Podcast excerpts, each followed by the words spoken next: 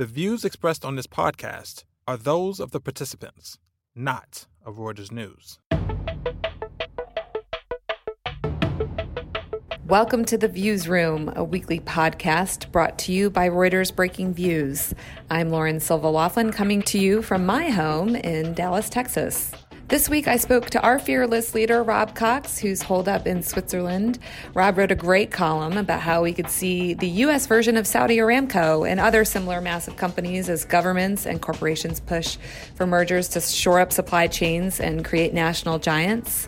And I've looped in contributing columnist and former colleague Edward Chancellor, who also wrote about the slow march towards consolidation and the dangers it has created in the chicken and egg businesses, as well as many others. Happy listening. All right, guys. So you both wrote this week about a topic near and dear to my heart, which is M and A. Um, but it really isn't just about mergers as we think of them. Um, more of a fundamental shift, I would say, in globalization and capitalism in some regards. So, Eddie, let's start with you. You talk about chicken and egg supply chains in your piece, which I think is at this point more literal than figure, figurative, say. Um, how is this really illustrative of, of the shift that we're going to see in mergers? Well, um, to step back a minute, is what we've seen over recent decades is a consolidation of um, of global businesses along supply ch- international supply chains and so forth. And people have been complaining about this for a while because monopolies uh, have certain harmful effects. They exacerbate inequality. They tend to be relatively inefficient um, and they tend to invest less and so forth. There's an excellent uh, book that was published last year by someone called Jonathan Tepper called The Myth of Capitalism. And his thesis was that capitalism was really the essence of capitalism was being undermined by the growth of these um, monopolies or oligopolies. Now, what was interesting about the COVID 19 crisis is that we started to see a new a new dimension, a new problem to the um, to the growth of oligopolies, cartels, and monopolies, namely that uh, supply chains were being suddenly interrupted. And uh, in in Britain, for instance, uh, there was a shortage of eggs because it turned out there were only three uh, European manufacturer of egg cartons. So when the, uh, one of them went offline in Denmark, and suddenly it was uh, getting very difficult to get get get, get your egg, have Eddie, your breakfast you egg. Chicken? Don't, aren't you in some farm somewhere in the deepest of Dorchester? Where are you? Devon. I do. I, I'm in some undisclosed location.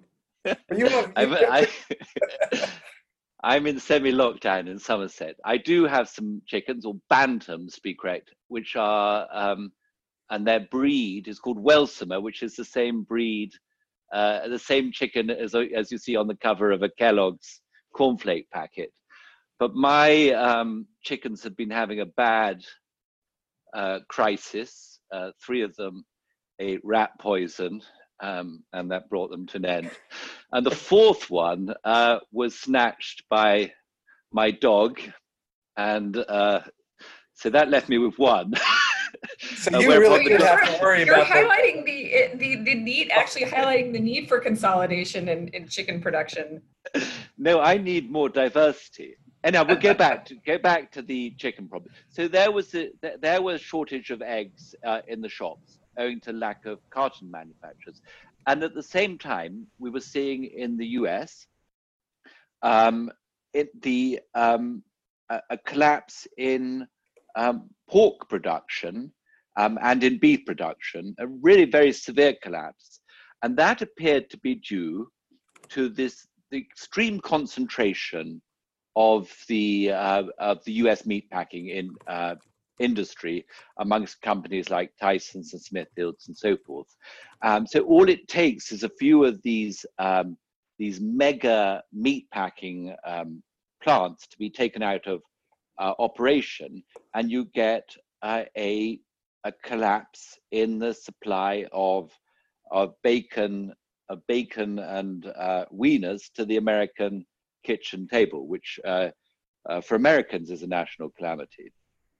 But Rob, you've sort of talked a little bit about how this issue is going to reshape specifically how this issue is going to reshape deals being done. So on one hand, you've got this really great example of how the US is going to have its own Aramco.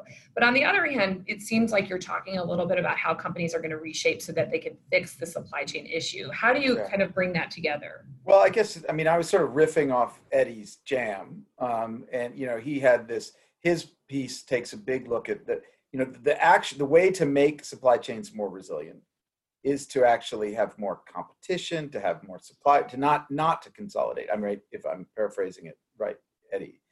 And the problem is that the public, we know how politicians respond to crisis, and they won't do that. The problem is what what what, what, what we'll see something like we saw after the financial crisis of 2008, and people said, "Oh well, we have weak and we have strong."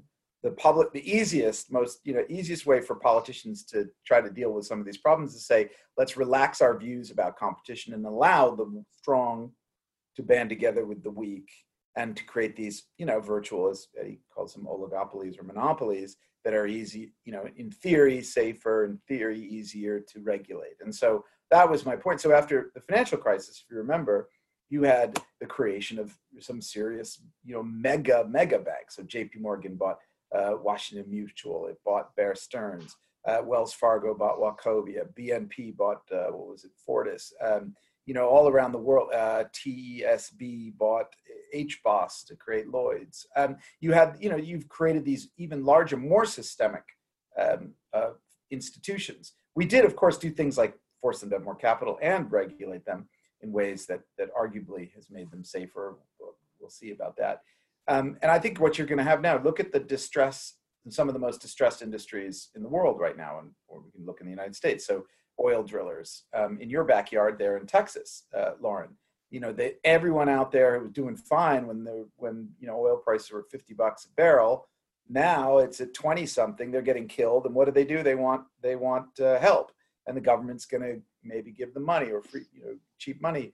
Um, what's probably going to happen is consolidation there and the argument they'll make is, well, you know, look at the we're up against a market that's controlled by a very, very large company, Saudi Aramco, with you know 1.6 trillion dollar market cap. I don't know what it is, 280 billion of approved reserves. You know, that's going to that'll change the the whole approach to antitrust in the oil business over time. And so you'll see the likes of a of uh, I don't know Exxon, Chevron, BP, whatever these guys getting together. And I think you can. I mean, the point I'm making is there's a, any number of industries that are in similar distress. Airlines. Now, going into this, no one would have said that that having whatever four carriers in the United States was was um, was a, created a competitive landscape. But now they're all basically only alive because of government uh, assistance. Do you think would it surprise anyone to believe that they will go down to three or two?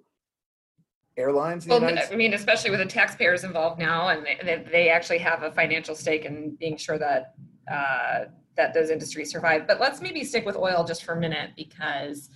Um, in the context of regulation, it's very interesting. I mean, there was some move, at least in the U.S. and other places, to have sort of more protectionist type M&A be approved, even before coronavirus hit. Um, and you can see with the administration having a sort of America First policy, why deals, especially in oil, might go through and they otherwise might not have. Um, but what really is the fallout from that? Like, is this something that, you know, it sounds like Eddie, too, what you're saying is that the, the gradual march towards mergers has been really ultimately bad on all levels. We've always kind of known the risks for consumers, we've known the risk for employees, but there's real risk actually for production and, and pricing and other things. Yes. I mean, I, I think the two points I'd make. One is that um, that globalization has driven uh, the the growth of big business, um, but deglobalization will then drive the return of the national champion. See, the Chinese have been pursuing national champions for a while. while the rest of the world took this liberal pr- approach, saying it didn't really matter where things were manufactured.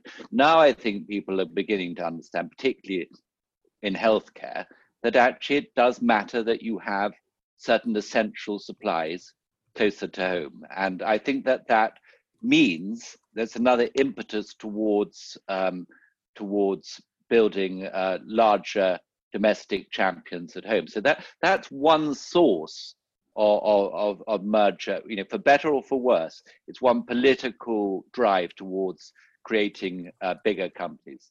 And the other factor, which I think people are in danger of overlooking, is that actually the, the, the easiest way to, uh, or the greatest push towards um, large companies and mergers is cheap funding.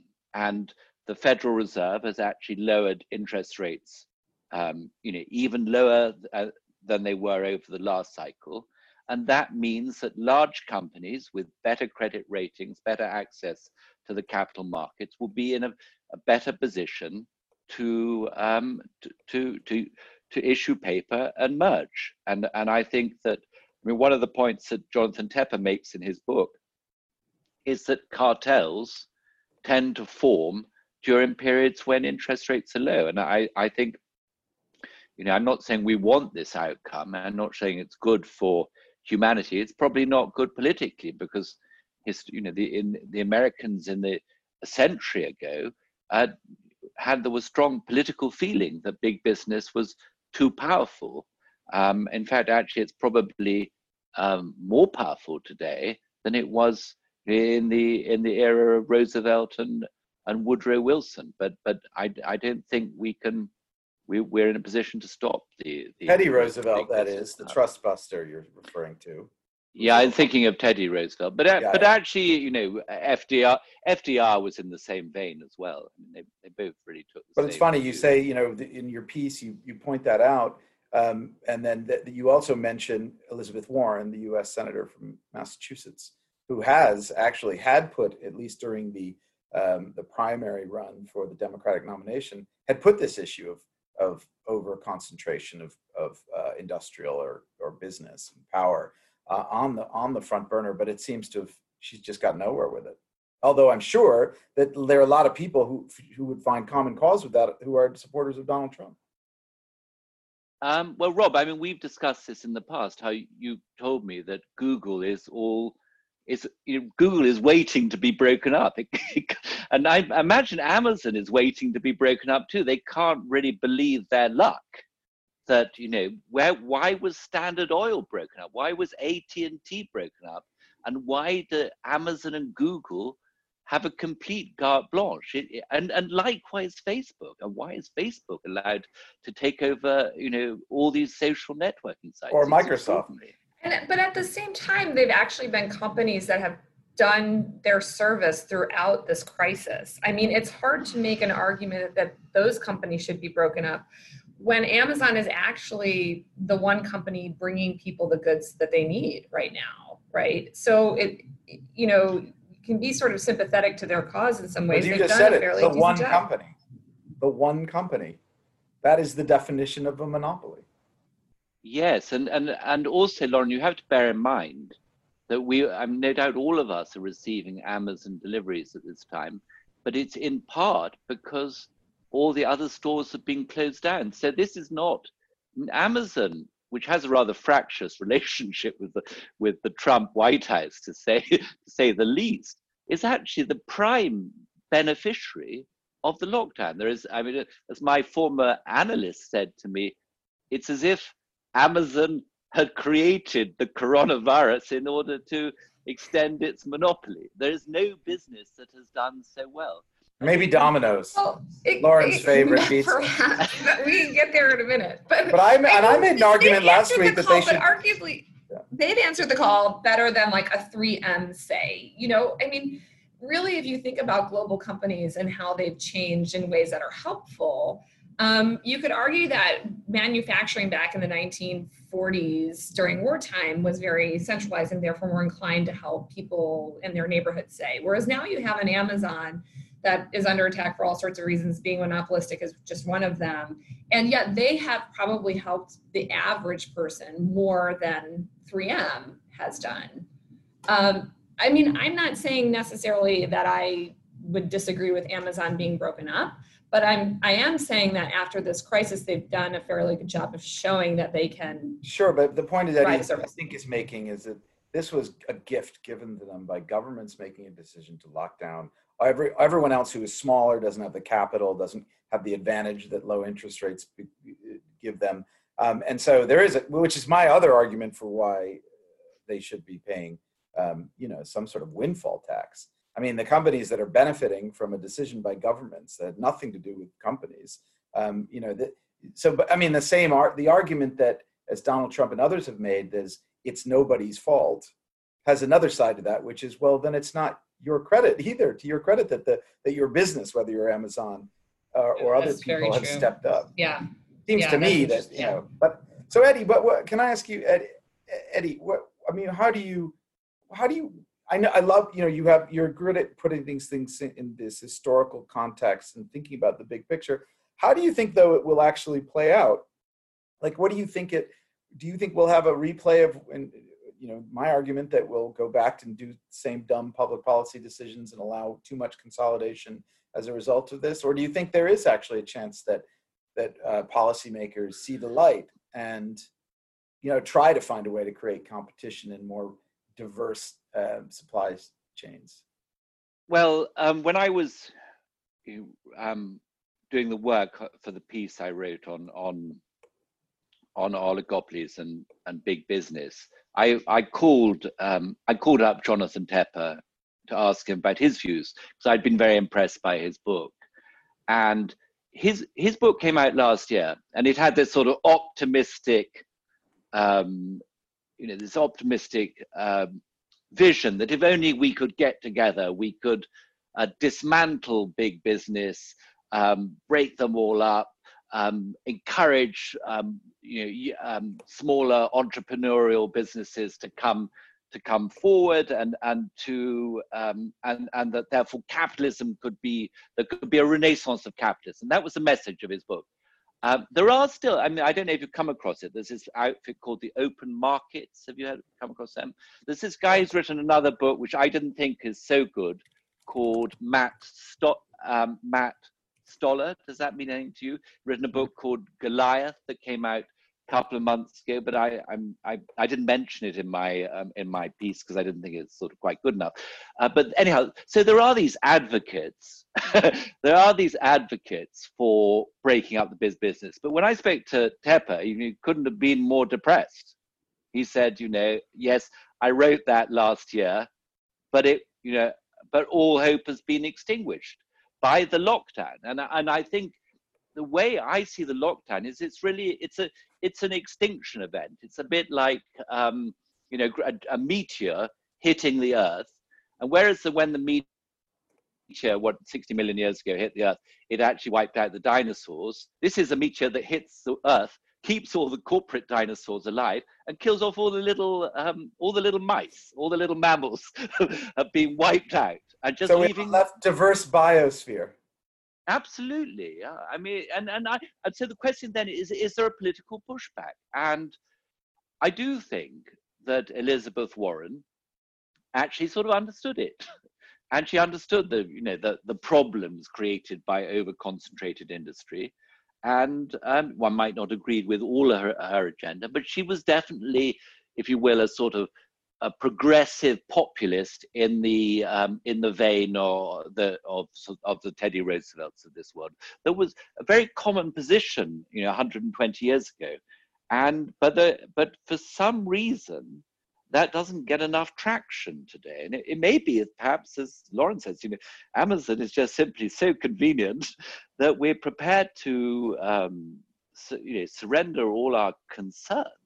Um, uh, political concerns, among other things, uh, just for the convenience of having uh, a delivery, um, a prompt delivery of you know whatever you whatever you want. Fresh bantam chicks. Wait, Rob. So can I put you on the spot then to answer the same question that you just asked Eddie, which is, do you think that what do you think governments will do, and do you think that they'll succeed in pushing back against this? I, I don't think they will. I think I think you know I think different governments you have to look at. I mean, the UK government will have a different approach. Um, I, I guess I would be more pessimistic about the United States, where the influence of money in politics is just so insidious at this point and it means you know basically everybody gets purchased i mean okay that's a bit of a generalization but generally speaking yes there's it's way too easy for business to get its bidding done in the senate um, and in the house of representatives and uh, and i worry that that that means you know we're going to go right back to what we did after the well that was my whole point of my point i do believe there'll be a american aramco that's going to come out of this and everybody's going to kind of look the other way on antitrust and all these issues that Eddie and Jonathan Tepper and other people have raised.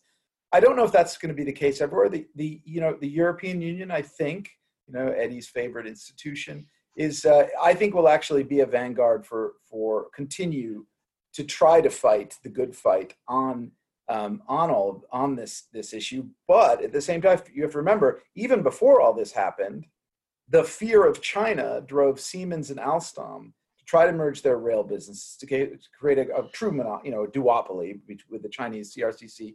And, the, and this was basically fostered by the French and German governments. And it was only the European Commission's uh, antitrust person, Margrethe Vestager, who was able to apply the actual law and say this is not in compliance with antitrust laws. Guess what? As a result of this crisis and everything, I bet you they rethink those laws themselves. So I'm can I, I can I stop? Can, yeah, can I ahead. can I add something, Rob? Is to say there was a piece today in the Telegraph by Ambrose Evans Pritchard, who covers uh, Europe from a sort of jaundiced perspective, and he he makes an interesting point that the Germans using the um, using their state industrial bank KfW are actually providing massive subsidies to German industries, while and this is in contravention of, of, of European competition law, which has just been put on hold.